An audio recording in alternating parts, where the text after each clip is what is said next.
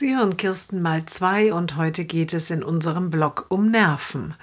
Der Junge geht in eine inklusive vierte Klasse. Er ist Autist. In fast allen Fächern sitzt er nur teilnahmslos dabei. Ob er lesen oder schreiben kann, wissen die Lehrer nicht wirklich. In Mathematik allerdings macht er gut mit und gehört zu den Besten der Klasse.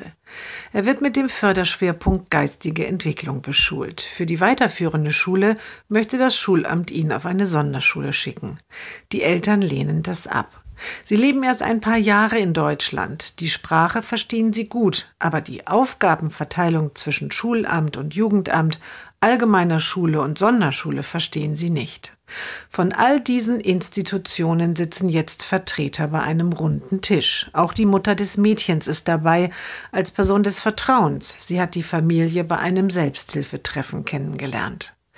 Die Eltern möchten, dass ihr Sohn in eine Schule geht, die seine Talente fördert. Der Vater trägt vor, dass der Junge drei Sprachen spricht und versteht und dass er viel mehr kann, als er zeigt. Die Sonderschulrektorin rollt mit den Augen, als er das sagt.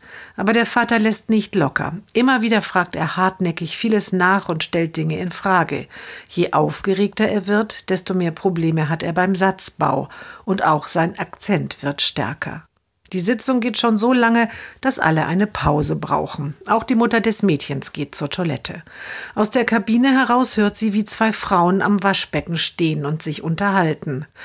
Ach, ich glaube, wir werden heute gar nicht mehr fertig. Diese ständige Gestammel des Vaters geht mir schrecklich auf die Nerven, sagt die eine. Die andere lacht. Stimmt, da weiß man manchmal nicht, wer stärker behindert ist, Vater oder Sohn. Dann hält die zweite, die Sonderschulrektorin, der ersten, der Sachbearbeiterin des Jugendamtes, die Tür auf und sagt aufmunternd, auf jetzt, auf in die letzte Runde.